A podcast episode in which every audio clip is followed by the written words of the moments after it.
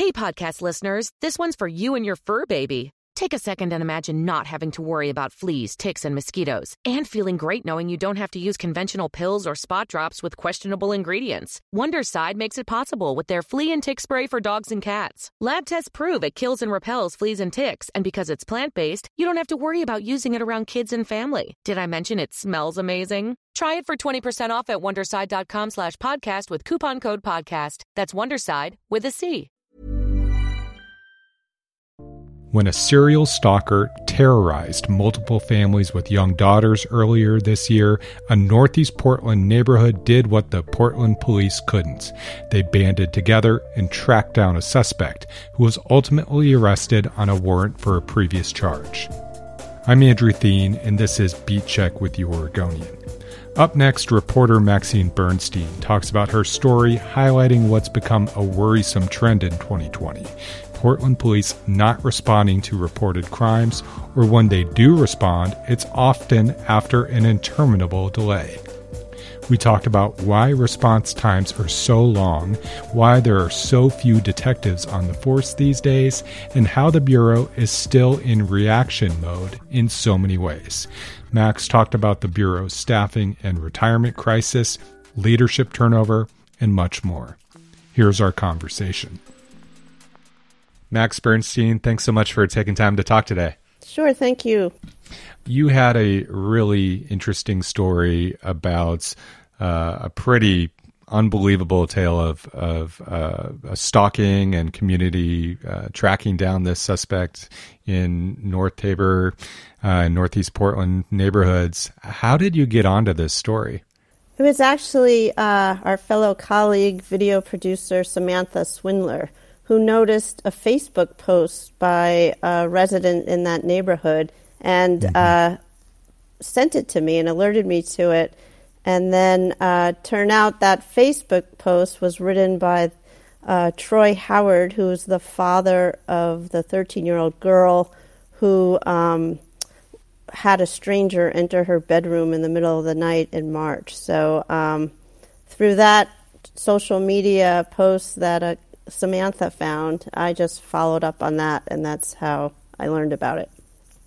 Uh, this story um, really is pretty in depth and has a lot of ins and outs that are kind of just dramatic. I was wondering if you could describe uh, for people who haven't read it just what exactly happened and um, and how long it took you to report this out because there's so much going on here.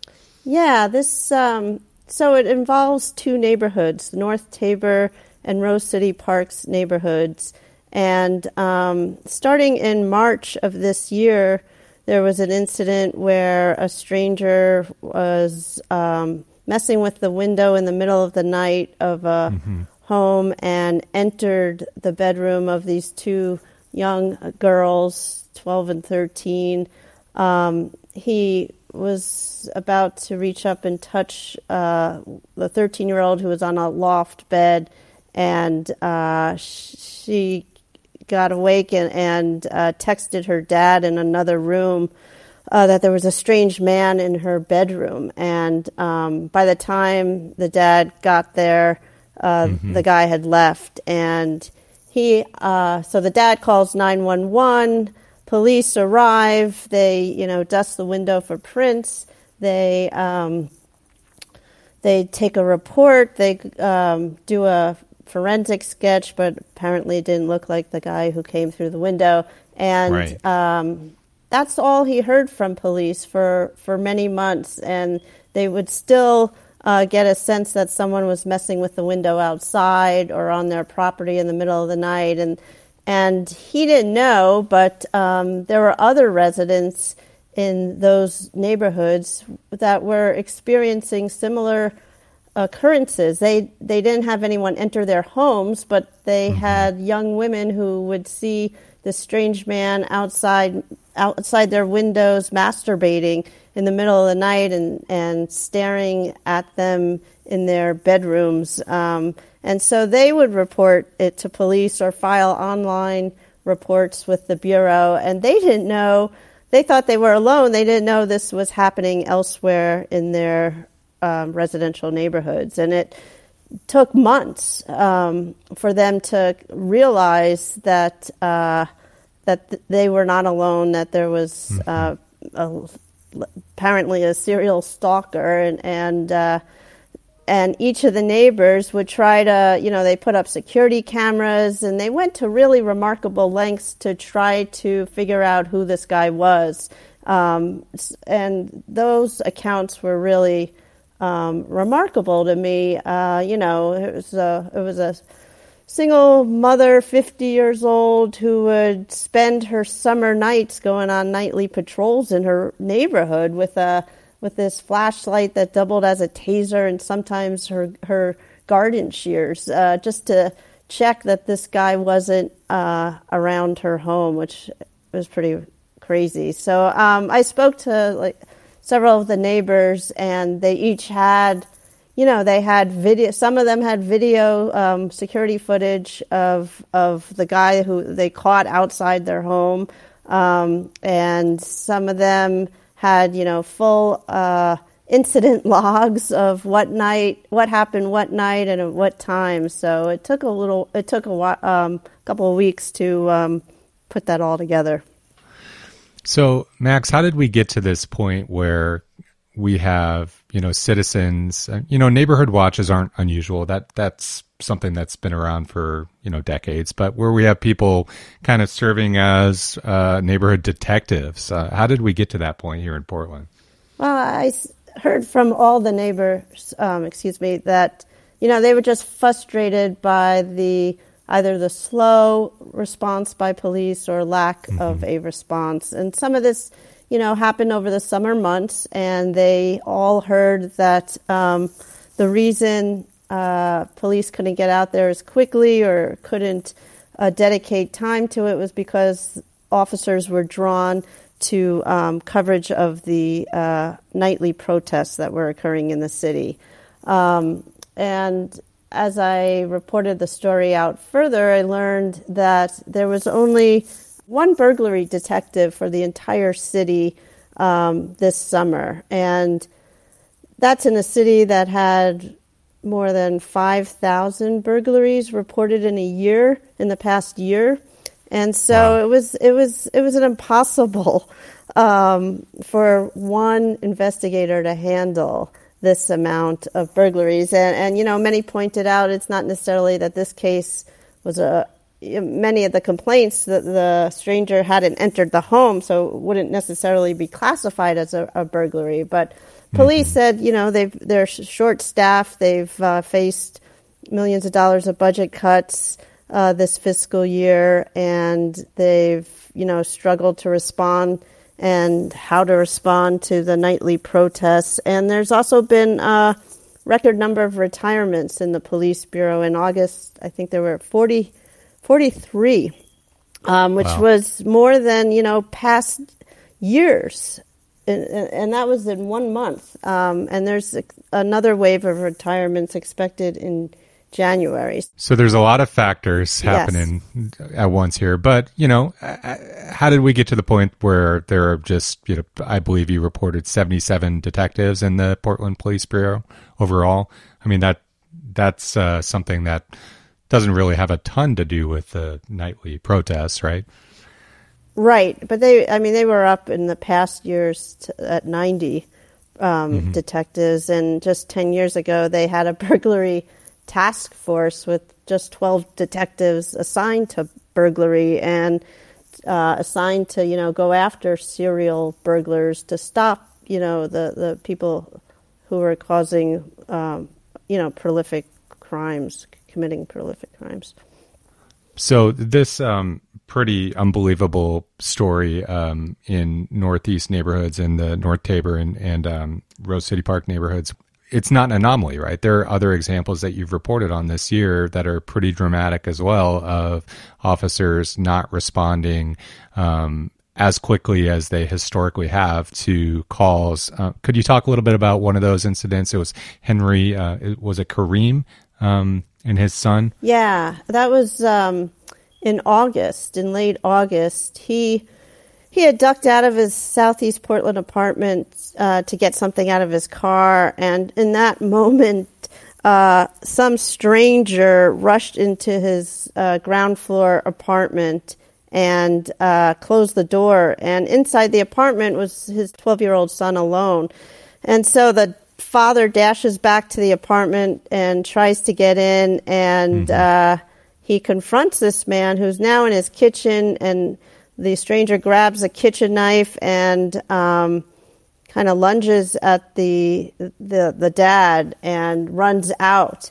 And he call he you know bangs on neighbors' doors to call nine one one. Multiple neighbors call nine one one he uh, the, the poor 12 year old you know was frightened and ran he said he ran out around the block and just took off and was scared was scared and yeah, obviously. uh, and the neighbors all um, kind of cornered the suspect. He had apparently been knocking on other people's doors acting oddly outside their uh, units. And so a number of neighbors are calling 911 and corner the guy and have him on the ground. And uh, police didn't respond for an hour and 36 minutes, um, which was infuriating to uh, to the residents, to the dad.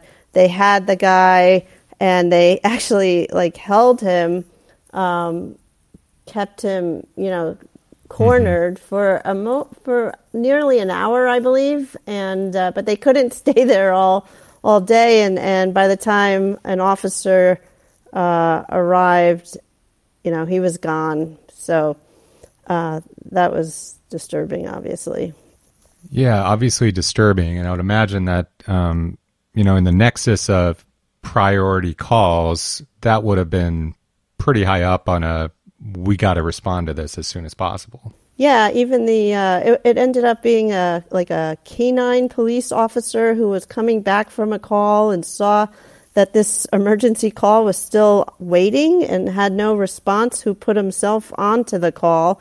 I mean, he got there much later, and I and I spoke with him, and he he was he was disturbed. You know, he told me that he's been here 17 years on the job and he's never heard of anything like that, having um, that he was stunned no officer had been available to send to an emergency call of this magnitude and said it should have been an immediate dispatch, a weapon and a child involved. What's been the reaction from other rank and file members of the Bureau or just the general public to, to your reporting on these these stories and the, the lack of response?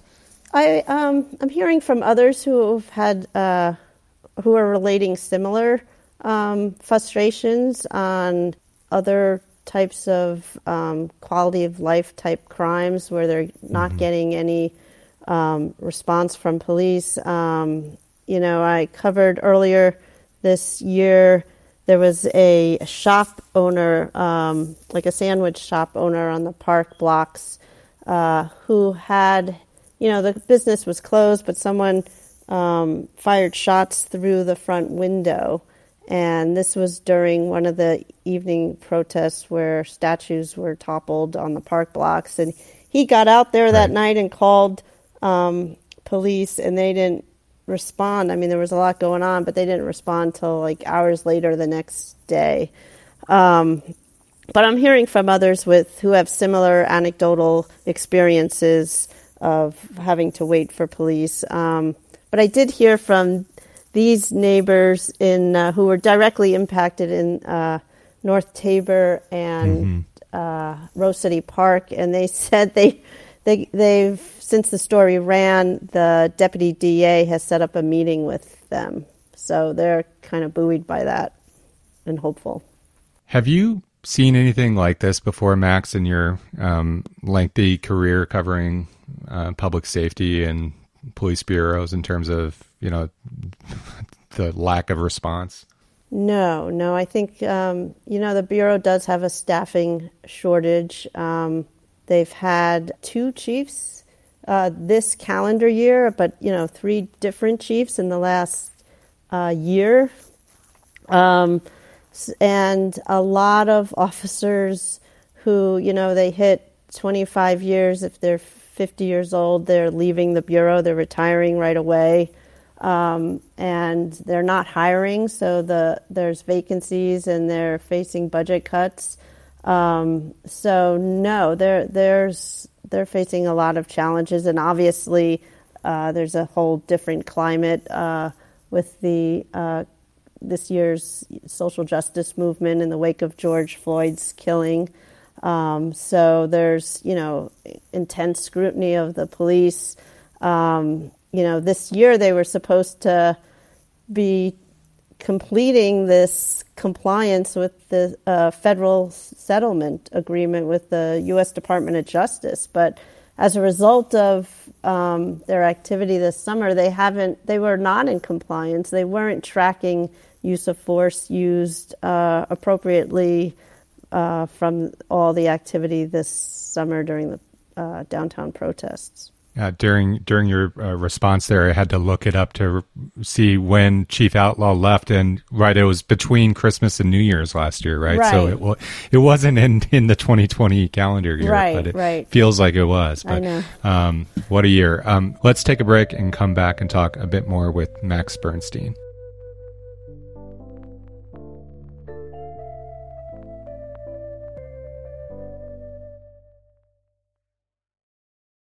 When you look back on this year, um, what are your takeaways? Uh, have you had a year that compares to this in, in your career covering uh, the Portland Police Bureau? And then uh, what what do you think about when you look back at at 2020? Uh, um, you know, there's been years with some high profile police shootings that have taken uh, a lot of that have drawn a lot of attention and rightfully so. Um, but this year, uh, you know, I you know, police say they've never seen anything like it. Um, it's just been sort of a fire hose of news with the with the protests, the budget cuts, the um, you know wildfires, even with local mm-hmm. firefighters helping out, um, uh, and now you know a uh, barricaded occupation in a North Portland neighborhood. it's yeah, it's it's been constant and uh, never ending. Yeah, and by the time folks listen to this, that may or may not have um, been resolved in some way or another. We're unclear as of this recording Friday morning. Um, what are you hearing uh, from rank and file officers? I mean, can you speak at all to what mor- morale is like and what their concerns are and what they're thinking of right now? Um, yeah, I hear that they don't feel supported. Uh, they're frustrated by the political leadership in the city. They feel um, like they're put in a you know no win situation. While you know while they're they're uh, criticized for their slow response times, and yet they're facing budget cuts and have to reduce staff. There are some young officers, you know, mid career officers who are applying elsewhere. You know, I know uh, several have applied to Hillsboro Police, and others are following um, a retired assistant chief who went to Boise as chief. They're following him there. So I'm hearing a lot of officers are, um, you know, reevaluating their work in Portland and are are um, considering careers in other for other police agencies. Uh, Chief Chuck Lovell had emphasized community policing as a key to his approach going forward. Um, is that uh, how is that effort going?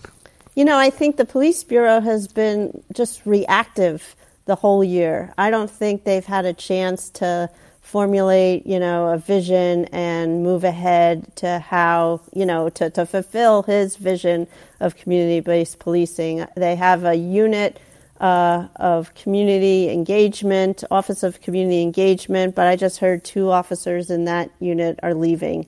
Um, so, you know, I, I think the Bureau is hasn't has been reactive and is still reactive to each crisis and incident and is sort of trying to stay um, ahead, but really hasn't had a chance and uh, under the current leadership hasn't yet been able to make significant changes. So, I, I mean, the big thing is their lack of trust the community has in the police and uh, I don't know. There might be, you know, behind the scenes, a lot of community uh, relationships that are there and uh, will continue, mm-hmm. but uh, a lot of that is frayed, and I, I haven't seen uh, improvements this year. Do you have any sense that there's been any reflection from the Bureau's perspective of, you know, maybe we need to do things pretty differently? I, I think they, um, yeah, I think the I think the top commanders recognize there's this is sort of a time of reckoning. They need to rethink, but I don't think they've really had the chance to. They're figuring out right now how to fill vacancies in patrol shifts and reorganizing the bureau and taking detectives, um, taking officers from traffic and canine. I understand, uh, and some narcotics to fill patrol shifts to reduce overtime. So I think all you know right now they're in the the reactive mode. So right. they haven't had time to be proactive and visionary. Yeah and and also transit police right? Ppb uh, is no longer going to be participating in the transit police. So um, so the, there's a lot of priority setting that needs to happen going forward in terms of not only what's the role of the police but also how do they respond to and investigate crimes like the like uh, the ones uh, that you reported on in the stalking case in Northeast Portland? Right, and there's also, I mean, this year has had um, an increase in shootings and homicides. Uh, you know, there's I think 40 plus homicides uh, in 2020, and uh, it's a year also that saw the elimination of the gun violence reduction unit, which were officers who were who would respond to all these shootings and investigate. So, um, you know, that's been a huge challenge for the Bureau as well. What else are you going to be tracking uh, as we, you know, we've also had to been to be reactive to name the crisis. We've had to respond to it and be reactive to it. But what else are you going to be tracking going forward into 2021? 2021. I guess, I mean, looking closer at uh, Chief Chuck Lovell and, and uh, you know, how he's able to lead the Bureau, what, what, his, what he's accomplished, um, what his goals are. Um, and uh, also in uh, February, uh, the city will and police bureau will be back before federal judge, Michael Simon, to um, evaluate where the city is in compliance with the, the federal settlement agreement, which will be interesting. And do you have a sense of whether we have some stability at the top? I mean, is Chief Lovell seem like he's in it for the long haul? I think he, I think he is, yeah, committed to it. Um, it'll be interesting to see how this year impacted him or his first six months, but uh, I think he is. I mean, it's no secret that the deputy chief has been uh, has his resume out and is a finalist uh, in Wisconsin, a police agency there. Um, so there's a lot of change, and I I don't think that's going to stop. Does the bureau have a formal um, recommendation to the public, like of when you should and shouldn't call nine one one, given kind of what the response times that you've reported on? Do we uh, have any guidance to listeners about, hey, this is when you should or shouldn't call 911? Well, the neighbors uh, of these two res- uh, neighborhoods were telling me that they, you know, if a suspect wasn't wasn't present at that moment, they didn't need to call 911. If uh, they didn't know or have a name or could identify the suspect, they could call non-emergency or follow an online report. I mean that that wasn't satisfactory to to the, to many, and I don't think the police, even uh, want that, but um, that was the reality. Um, it's not very satisfying when you have um, children in your house uh, and someone uh, outside their window, no, or inside and, or inside their house. No, the the interesting part of it was also the, the the the extent these residents went to try to identify this stranger who who was terrifying them, and uh, even figured out who he was and tracked him down. I mean, they did surveillance and then uh, did There's a, a lot of courage. There's a lot of courage involved there, right? Yeah, it's. I mean, it was crazy. I mean, there's you know one woman on her own is uh, following him outside a plaid pantry and videotaping just to get daytime footage of him and. Then later, uh, the original, the the father of the 13 year old, and some of his friends tracked this guy down and learned he had a warrant from January for public indecency, failure to appear warrant, and they chased him in in a car and alerted police and they thought, oh, finally the guy's in custody. Uh, he'll face charges from all the complaints that they had been filing with police, but he was out, uh, you know, about 11 hours later, and he wasn't charged with any of their, in any of their cases which just, you know, that was really devastating to them. Yeah, I'm wondering when you think back on it, what does that particular case and this this disturbing instance say to you about the importance of a police force in general and detectives, and then just I guess about communities because uh, it's also like a community story of uh, neighborhoods looking after each other. It tells me the system's broken. Uh, you know, I spoke to a, a, criminology professor, and he said, um, What police don't understand is there's a psychological penalty being placed on the people of this community, and it's destroying their quality of life. And, you know, these aren't, some of the residents said uh, their friends sometimes would, would shrug and say, well, you know, it's not a violent crime. But my gosh, it, you don't know what this person is capable of, and it was occurring repeatedly. It wasn't an isolated incident. He incidents. He had a history of this type of behavior um, mm-hmm. elsewhere in Florida before he came to Oregon. It's just you know these are the types of everyday quality of life matters that really could put puts people on edge that that's you know you want to be able to call someone and if there is a pattern to recognize that and be able to investigate it i mean here the residents had to do the police work themselves well thank you so much for your dogged reporting on this and to those uh, community members for sharing their story thank you